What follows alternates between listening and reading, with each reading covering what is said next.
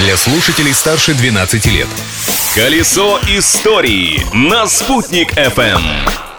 Всем большой солнечный привет! У микрофона Юлии Санбердина и у меня для вас, как обычно, припасено большое количество интересных фактов, попавших в историю этого дня. Готова делиться? Праздник дня!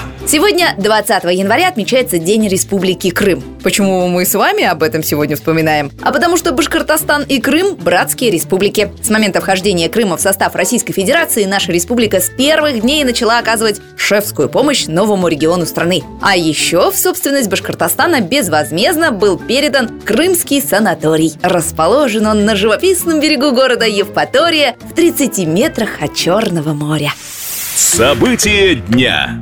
20 января 1958 года в этот день произошло прискорбное для лихачей нововведение. В Лондоне на дорогах были установлены первые приборы для контроля скорости автомобилей. А ведь было время, когда инспекторы дорожного движения замеряли скорость практически на глаз. Секундомером засекали время движения машины от одного столба до другого и делили на расстояние между ними.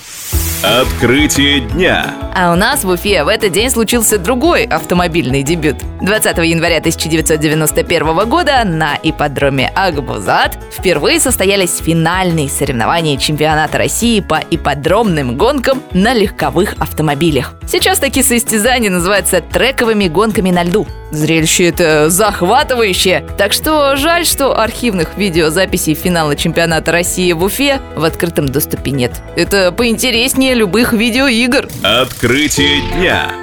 А в 1939 году в этот день в Уфе открылось учреждение, отвечающее задачам пропаганды европейской, русской и башкирской классики, народной музыки и искусства танца. Именно так это было сформулировано в постановлении Совета народных комиссаров Башкирской АССР. Проще говоря, сегодня день рождения Башкирской государственной филармонии.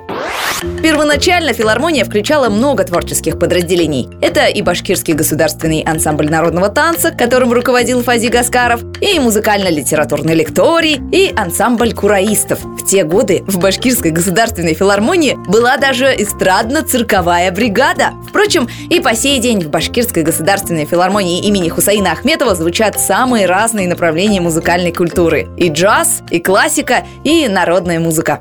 Личность дня. И еще один финальный аккорд программы. Сегодня день рождения у композитора Владимира Дашкевича, который написал музыку более чем к 150 фильмам и 80 спектаклям. В их числе «Бумбараш», «Собачье сердце», «Зимняя вишня» и «Приключения Шерлока Холмса и доктора Ватсона». На этом я, Юлия Санбердина, эту историю дня заканчиваю и уже начинаю раскопки фактов, которыми запомнился следующий день. Колесо истории на «Спутник FM.